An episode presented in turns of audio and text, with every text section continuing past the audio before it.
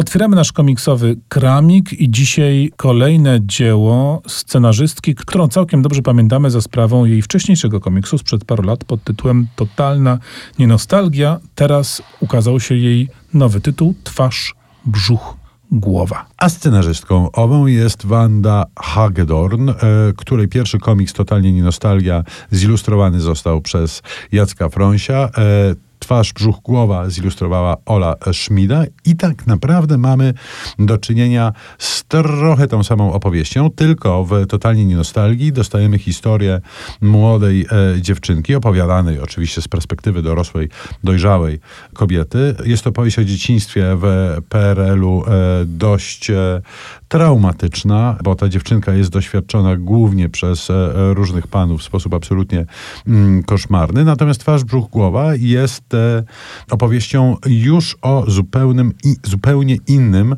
ale równie trudnym etapie e, życia kobiecej e, bohaterki. To jest ten etap, w którym kobieta zaczyna zmagać się z upływem czasu i ze wszystkim tym, z czym on się wiąże.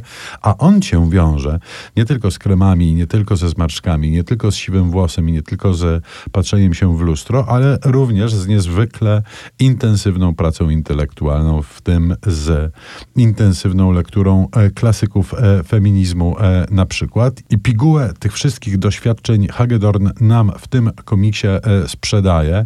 Mm, jeszcze na początkowych stronach w przeuroczym towarzystwie Melanie Sawki.